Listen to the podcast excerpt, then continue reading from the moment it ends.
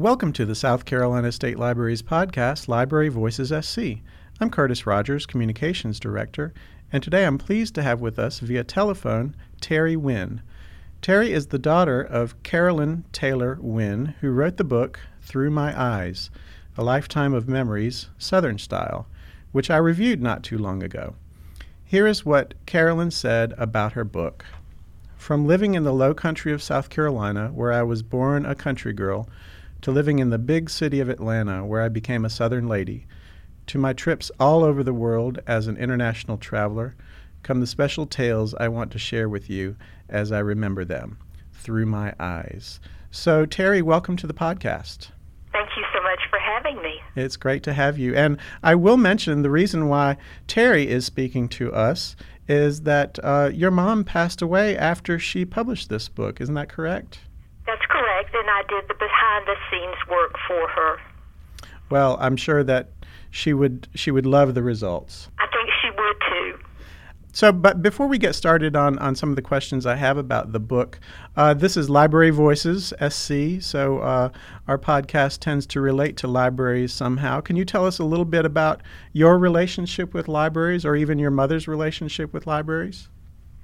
From the time I was a small child, our entire family went to the library weekly.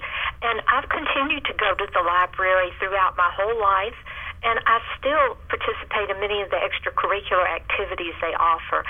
I'm a big believer in supporting and visiting libraries. Well, that's wonderful. And I know uh, in the Atlanta area you have a huge selection to choose from. community has their own, and they're well visited. Well, that's always good to hear. Um, so let's go ahead and delve into the book. Tell us about the book and, and even what prompted your mother to write it. My mother was a corporate accountant, and when she retired, she started taking enrichment courses for senior citizens, including art and creative writing. She really liked that creative writing class, so she signed up for it multiple times. The assignments were the same. Write about a favorite childhood memory. Mm-hmm. Inevitably, my phone rang, and she would ask, Terry, will you put this assignment on your computer for me? so I had an opportunity to read her assignments, and I was charmed. I'm sure. So I asked her to write more about them. Then I asked her to record them. And then we sent both the recordings and the writings to a publisher, and Graphite Press immediately offered her a publishing contract, and she immediately accepted. That's wonderful. And and what what um, what got into her mind even to want to take a creative writing class? Do you happen to know? I don't know. I think she took a variety of different classes some were on history, some were on calligraphy. She took a class on Greek writing. She just simply liked writing about her past. Mm-hmm. So, uh, just a little bit about the book, and I had, um, I've actually, I forget when I reviewed this book. It seems like it's been, has it been a couple of years? Yes, it has, because she wrote the book, but it didn't actually become published until after she died. So it was shortly after she died that you read the book a few years ago. Okay. And uh, that's when I was coordinator of the South Carolina Center for the Book, which is readsc.org. And our listeners can uh, visit that. And while I'm mentioning websites, uh, you can also go to the website. Um, Carolyne Taylor Wynne, and that's C A R O L Y N E T A Y L O R W Y N N E dot com. Did I get that correct? That's absolutely correct. Good, and we'll also have that on our podcast webpage, so you can click on that to not only purchase uh, the uh, Through My Eyes book, but also learn a lot more um, and and find pictures and all kinds of great stuff. So, but I, w- I wanted to just read um, what I had said about the book because it kind of it's easier for me to just read it because when I wrote it, of course, it was fresh in my brain. But um, here's what I had had said about the book. From the Carolina cotton fields to metropolitan China, Wynne takes readers on a journey of a Southern girl's childhood to becoming a world traveler. Her vignettes transport readers deep into rural South Carolina, and connect the smells, tastes, and sensations of the times. From heartfelt reminiscences to humorous examples of an American in foreign locales, readers are transported into the memories of the kind of person you'd like to get to know. And, you know, reading that again, I, I really do recall that Carolyne would have been a really neat person to sit down and, and have a coffee with. It's funny you should say that. One of the other advanced reviewers said the same thing. It's the kind of person you'd like to get to know. She was equally a good listener as well as a good talker. Mm-hmm. I yeah, I can imagine, and I can imagine she everywhere she traveled to, she, uh, she I bet she never met a stranger. In our international travelers, she was fearless about going up to strangers and saying, "Oh, I see you have the same tag hanging from your suitcase that I was allotted. You must be on a tour." And she'd introduce herself, and automatically she had a new friend. You know, that's such an uh, it's such a wonderful quality, and I think it's a quality that not a lot of people generally have. A lot of people tend to you know, be on their own and by themselves and perfectly comfortable to do that. But it takes an extraordinary person to just start up a conversation with a stranger. I agree. And I modeled from her, thinking, well, you know, maybe I ought to stop worrying about whether or not people want to meet me and just act as if I want to meet them. So I learned by modeling from her that that's really true. Well, it, it certainly works because you and I have certainly spoken a lot, and uh, I get that same same sense about you. You. Um, so, talking a little bit more about the book, do you happen to know why she chose the title Through My Eyes and maybe what makes her book unique? Oh, absolutely. My mother explained that multiple people could be in the same experience and they could view it differently. And she wanted to write how she viewed her remembrances of her experiences. You asked what makes the book unique. She doesn't write every detail of her life. She didn't want to share it. She mainly writes about her childhood recollections, and then she writes mainly about her mishaps with laugh at myself punchlines at the end of each. Mm-hmm. so her book is a really good lesson in laughing at ourselves. And that's an important quality to have. I think we all probably could learn from that. Absolutely. Also, didn't she draw the cover art? I think I remember you telling me that. She did, and there's an interesting story behind this cover art. The publisher asked her, What kind of cover do you want? And she did some research looking at the covers of bestsellers, which I thought was smart. And she realized many of them had an orangish background with black lettering. Hmm. So she decided she wanted an orangish background with a silhouette of a tree, a rope swing, and a little girl in it. So, through the magic of technology, the publisher himself took some of her art that she took in her enrichment courses mm-hmm. and, and drew, made it into a silhouette, and that's the cover for the book. I think it's beautiful and very effective. It is. It's it's really attractive, and in fact, we'll have that image of the book cover on our podcast uh, episode. Um, so tell us a little bit and maybe describe how your mother organized the book. How is it laid out?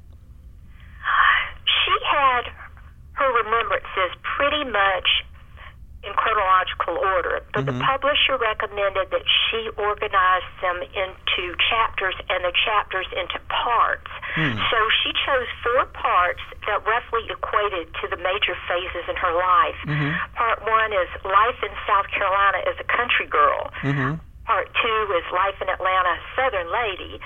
Part three, life with a passport, international traveler. Part four is life among relatives, legacy of memories and then a short afterward. And tell tell us a little bit more about um, why you think maybe she organized it that way. Since the each part reflects a phase of her life, mm-hmm.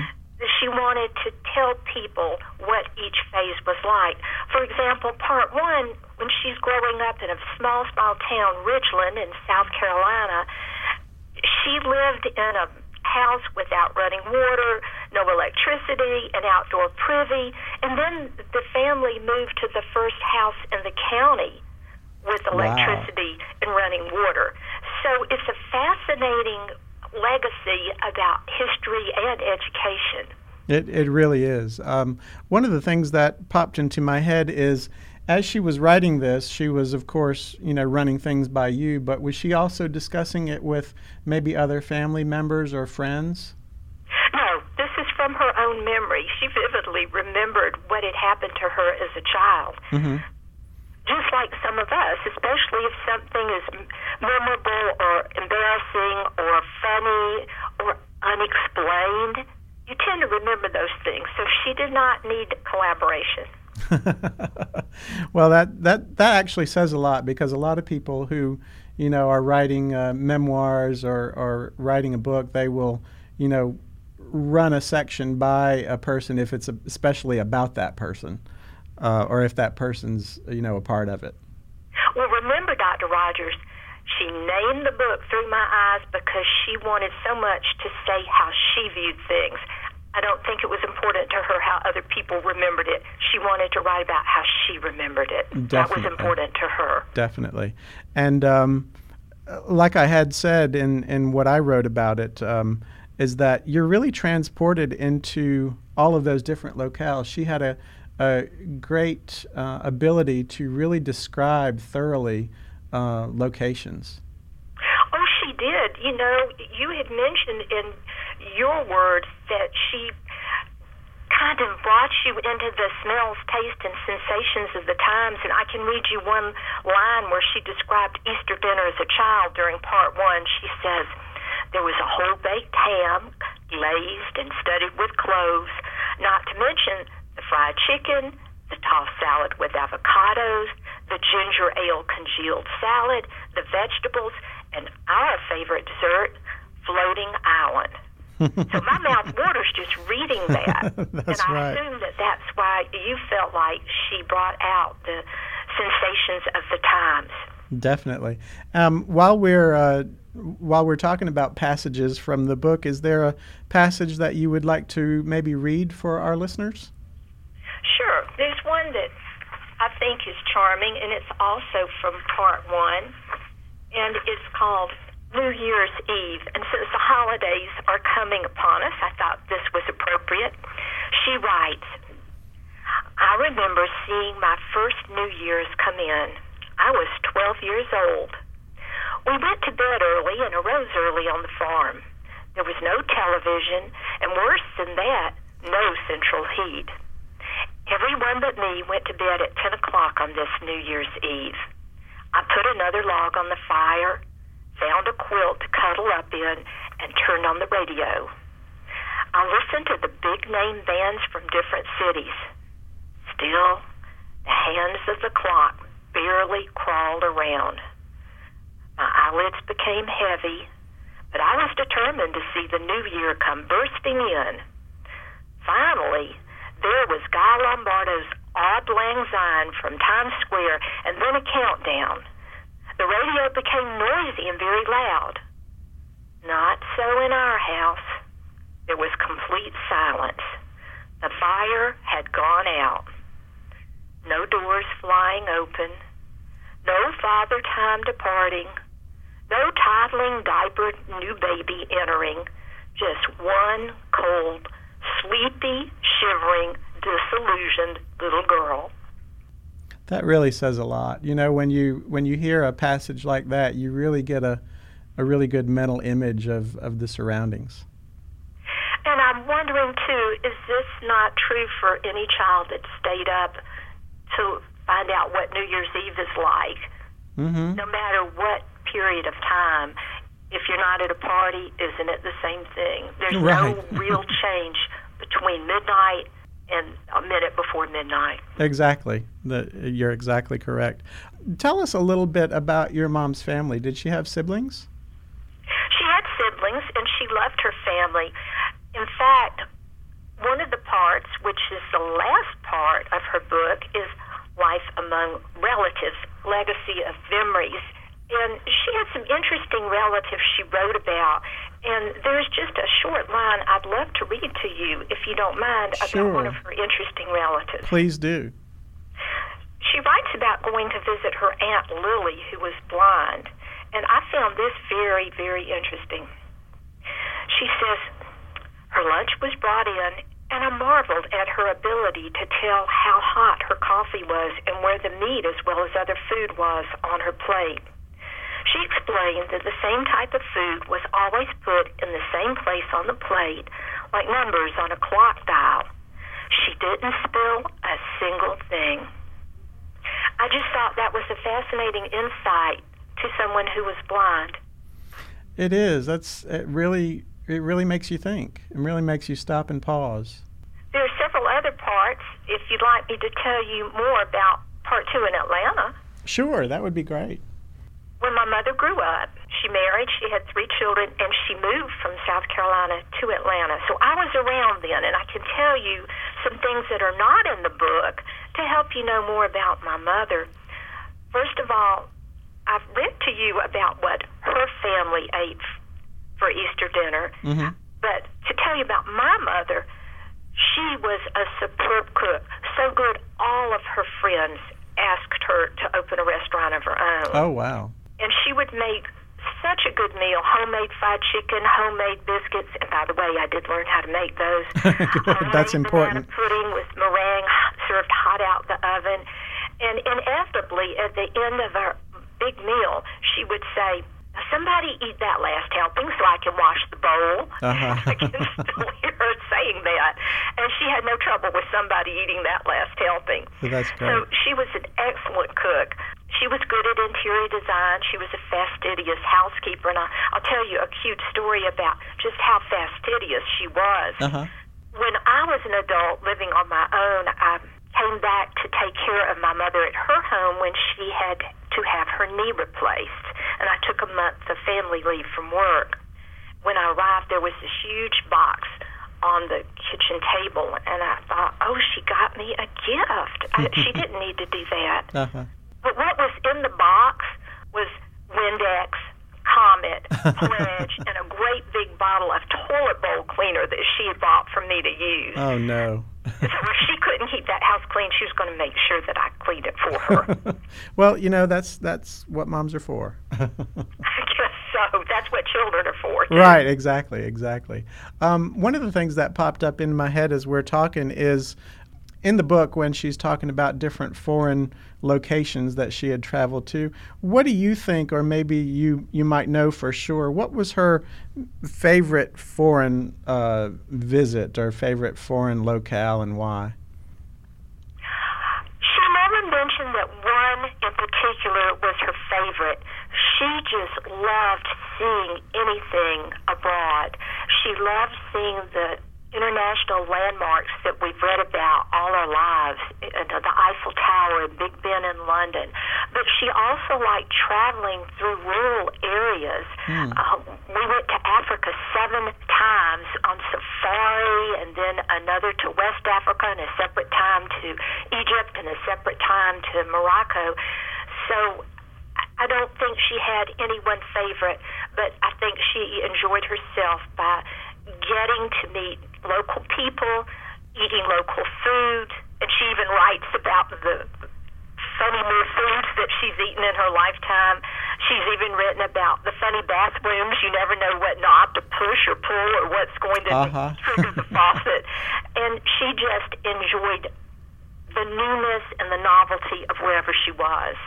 She loved to play and have a good time, and she made sure that she did on all of her trips. She just made her own fun. Well, that certainly comes through in the book. And um, did she ever get to a point when she really either couldn't or didn't want to travel as much anymore? No, she traveled up to the last two or three years of her life. Wow, and that's when great. it was harder for her to walk, we started going on cruises.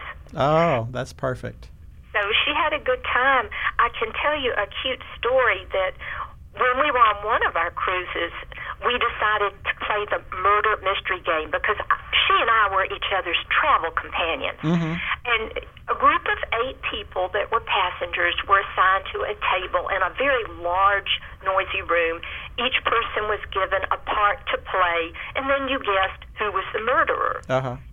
I distinctly remember saying to our group, It's noisy. You'll need to talk very loud for my mother to hear you. Mm-hmm. But she'll win this game in the end. and she did. She That's did. great. And I have a picture of her. She looks kind of self satisfied, and I was so proud of her. And I think she was proud of herself. Uh-huh, uh-huh. Of course, I'm sure she was. That's a great story. Um, so as we wrap up, is there anything else you'd like to uh, share with our listeners? I would. Had an interesting afterward. I won't tell you about her afterwards since it's only one page, but when I was cleaning out my behind the scenes files, there was one file with her signature in it that we had sent to the publisher to print in the book. Mm-hmm. And in that file, I found a note. I've never seen the note before. It was on a misshapen piece of paper and in my mother's handwriting, and it reads, Hello, Terry, and thank you for all your hard work on our Through My Eyes. May yours be even better than this one. Love and more love, Mom. Wow, that's really something. I cannot explain this note. People tell me, oh, she slipped it in, or you've already read it and forgot about it. I know that neither assumption is true. But one thing I would like to share since you offered is that she encouraged me to write a book in that note. And I encourage listeners to write their own memoirs. Even children are writing memoirs now. You can never be too young, you can never be too old. Would you love to read your great grandmother's memoirs? Oh I yeah. wouldn't want to have that history passed down. And even if you don't write it for your own relatives, write it for yourself because in looking back, you get to choose those situations which had meaning for you and made your life meaningful in turn. Uh, that's that's very very true. I think a lot of people, you know, think about writing, but then they just never either find the time or maybe never find the right creative writing class like your mom did. So, it's um, that's that's wonderful advice. And I encourage if you don't write, just tell your stories or record them like my mother did. And you don't have to have your book published. You could just find your own child and ask them to put it on their computer for you.